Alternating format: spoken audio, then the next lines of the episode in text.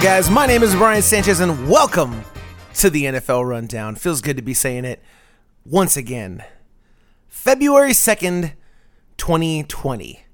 That was the day that the Kansas City Chiefs beat the 49ers in the Super Bowl. The last day that we had professional football to watch.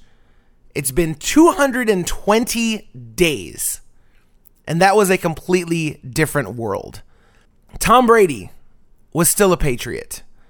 Adrian Peterson was not in Detroit. Jadeveon Clowney was not in Tennessee. And of course, the world had not heard of the coronavirus. Tomorrow is the first game of the season. We've got the Kansas City Chiefs taking on the Houston Texans. I cannot wait to watch this game. It is going to be, in my opinion, a sloppy affair, one that will probably not satisfy to most people's expectations of crisp, clean, hard hitting professional football. I think you're going to be seeing a lot of missed blocking assignments, blown coverages. And I think everyone's going to look a little rusty because uh, if you haven't been following the NFL season this offseason, um, all the preseason, not a single preseason game. Every single team has only been practicing against themselves, doing scrimmages. You know, there, there's only so much you can really simulate that's not an NFL game full speed. But we're playing games. No Hall of Fame game this year, no preseason games where your starters come in for a series and then your third string quarterbacks come in and light it up and everyone says, "Oh, look at the improvement that Jacksonville made because, you know, they're playing decently against Kansas City's third string safeties." I mean, it's it's it's kind of crazy. The preseason is important. The preseason is valuable for coaches to evaluate that bottom half of the roster. But this is going to be a test for the veterans who, for years, have been leveraging things to sit out preseason, uh, to not have playing time uh, in the preseason. Uh, and it's going to be a test of Bill Belichick's system in New England that he essentially treats the month of September, the first four weeks of the season, as preseason anyway. I mean, who has ever been able to say that this is the identity of the New England Patriots in September? It doesn't happen. Every year, they look like a mediocre team, and it's part of the narrative that goes into evaluating Bill Belichick and to an extent Tom Brady at the time. Um, you know, do, do they still have it? Are they still able to repeat and continue their dominance. And for the first four weeks of the season, half the people out there will say, Look, there you go.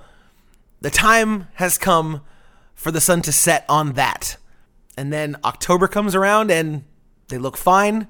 And then by the end of the season, the Patriots are winning the division and looking like one of the stronger teams in the AFC. So, is that going to be a norm?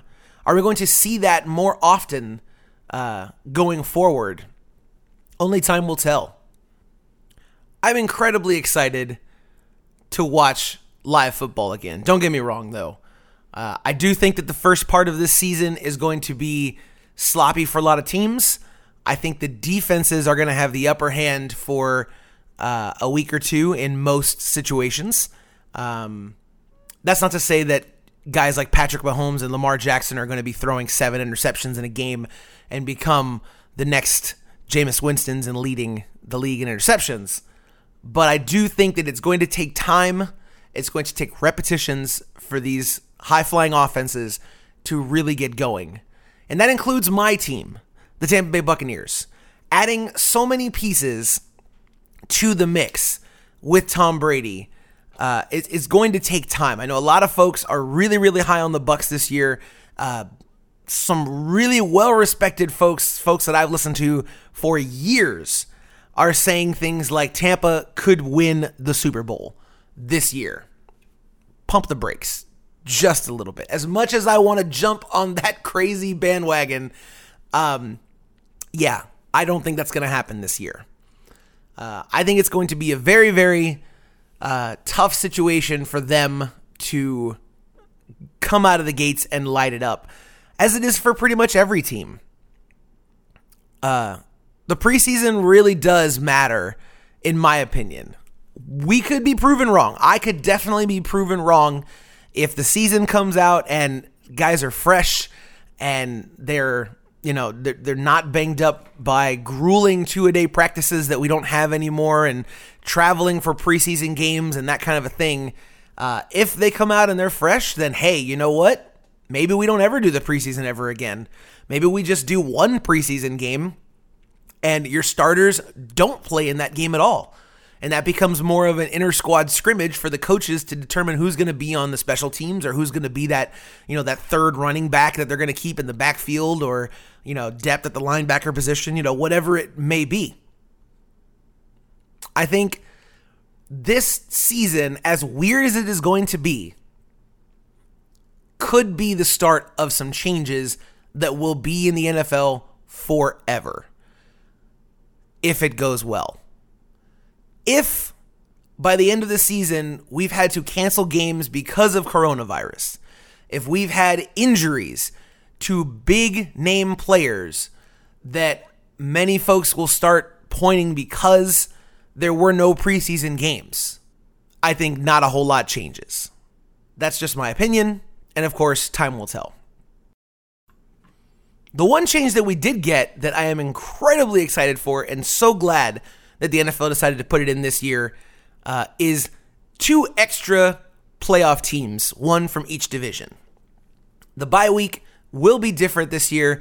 Only the number one overall seed will be getting that uh, that first week bye in the playoffs, and everybody else will be playing for their lives essentially.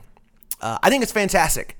I think you're going to start to see some teams that would have been held out in previous years. I mean, obviously, with one extra preseason game, or God, I keep saying preseason, one extra playoff game, uh, divisions that are super stacked. Things like the years that the NFC South had three teams with 10 wins, nine wins like that.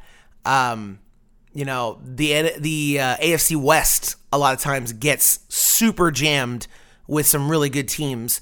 So you could end up seeing three teams come out of those divisions uh, and still not hold up someone else from another division. Uh, I think it's a fantastic idea. More playoff games, higher ratings, more money for the NFL to make. Absolutely. It's a no brainer. Next year, we should be getting an extra week to the season. Extra regular season game, more money to make, more advertising revenue, another risk another week of risk for the players. We'll see what happens. This is all collectively bargained between the NFL and the players, so they agreed to these kind of things, and we'll see what happens. I'm excited, man. I'm really, really excited.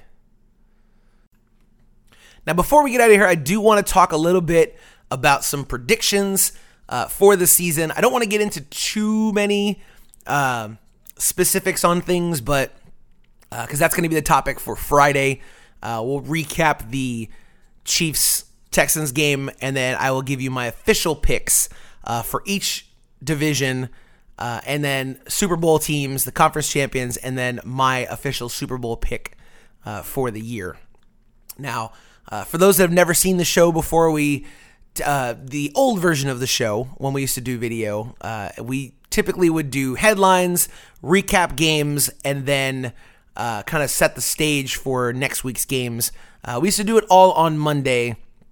Uh, this show uh, will be three times a week. Monday will be recapping games and doing some headlines from the week.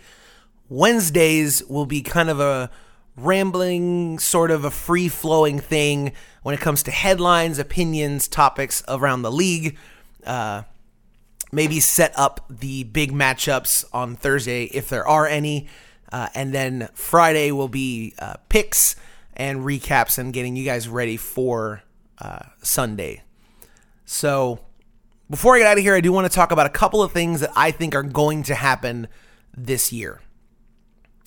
The first one is in Miami. Ryan Fitzpatrick has been named the starter in Miami. I think that is a bad move.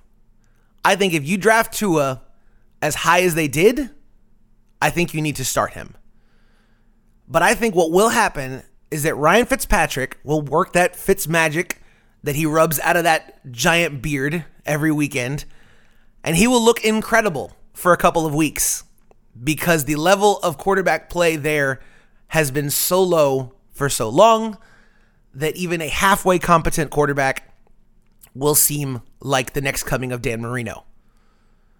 But eventually, Ryan Fitzpatrick will become Ryan Fitzpatrick. He will have multiple games with multiple interceptions, and Tua will be forced to go out there and he will get well, he'll he'll hit the wall. He'll hit that rookie wall, I think. I don't think he comes out and lights it up. I think if I am running the organization, I drafted Tua as high as we did. I think from week one, I think I would be all in on Tua. I would give him the shot. I would put him out there ready to go. Let's do it. That's not to say that every quarterback that's drafted high or every rookie quarterback has that same mentality, has like, you know, but I think if I'm running that organization and I have Tua as my quarterback, I put him out there week one uh, with the situation in Miami. I think uh, Mitchell Trubisky, who, if I remember correctly now, has been named the starter in Chicago, but I think you're going to see him play some of the last starting weeks in the NFL for him this year. I do. I am not sold on Mitchell Trubisky.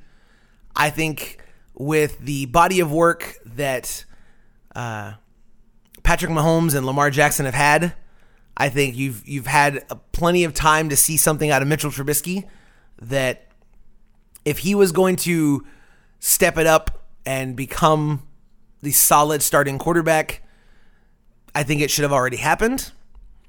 Uh, I don't know what his contract situation looks like. I believe this is the last year of his contract. Don't get me, uh, don't quote me on that. But he needs to prove that he deserves and earns that starting position. And when the Bears go out and pick up Nick Foles, I don't think they have much faith in him. And I don't think anything is going to happen this year to change that. And I think this could be the last that you see of Mitchell Trubisky. And the last thing that I think will happen this year is that Deshaun Watson will enter the conversation of being on the level with Lamar Jackson and Patrick Mahomes. Deshaun Watson has had some really up and down seasons and time in his in the NFL. Injuries, unfortunate injuries have really hurt him in the past. I think this year is the first year that he makes it all the way through the season. And you're going to see what Deshaun Watson can do in Houston. I think they're going to win that division. There you go. There's one, and I'll give you straight up. I think Houston wins the South this year. Now, I know DeAndre Hopkins leaving and, and, and going to Arizona and all that. Um, a lot of people say you take the kid's number one wide receiver away. How is he supposed to get better? And a lot of people, some some people are saying that because he's gone, they're going to be a better offense. I don't know about all that, but I think you're going to start to see him take command of the offense, and I think their running game is going to be fantastic this year. Uh, a key to this, though, is JJ Watt and that defense staying healthy, staying dominant, not making them have to come from behind in games. Uh, if they're able to keep games close, or of course not give up points and keep them in the lead, uh, then you're going to see Deshaun Watson play without having to try and put too much on his shoulders, and he will elevate himself to another level of quarterback this year. So there you go. Those are three things. Uh, I'm going to ask you now at the end of the show. We'll ask you guys throughout the show, but particularly at the end of the show, we'll ask you guys to do a couple of things for us. First off, is to make sure you're subscribed so you never miss any of these videos. Uh, and you never miss videos. I keep saying videos. I'm so used to doing video uh, stuff with all my YouTube channels and the old version of this show, but this is an audio podcast, so make sure you're subscribed so you never miss uh, an episode. And then the next thing is to follow us on Twitter. We are at the NFLRD. That is at the NFLRD, the letter R, the letter D. And let us know what you think is going to happen this season. Do you think Deshaun Watson will step up, or do you think he is going to take a step back? Do you think Mr. Trubisky will step up or step back? And do you think Tua will end up getting significant starting time in Miami? Let us know. At me, all you want. I'll talk with you all day. But until next time, thank you so much for checking out this episode of the NFL Rundown. My name is Brian Sanchez, and as always, one love.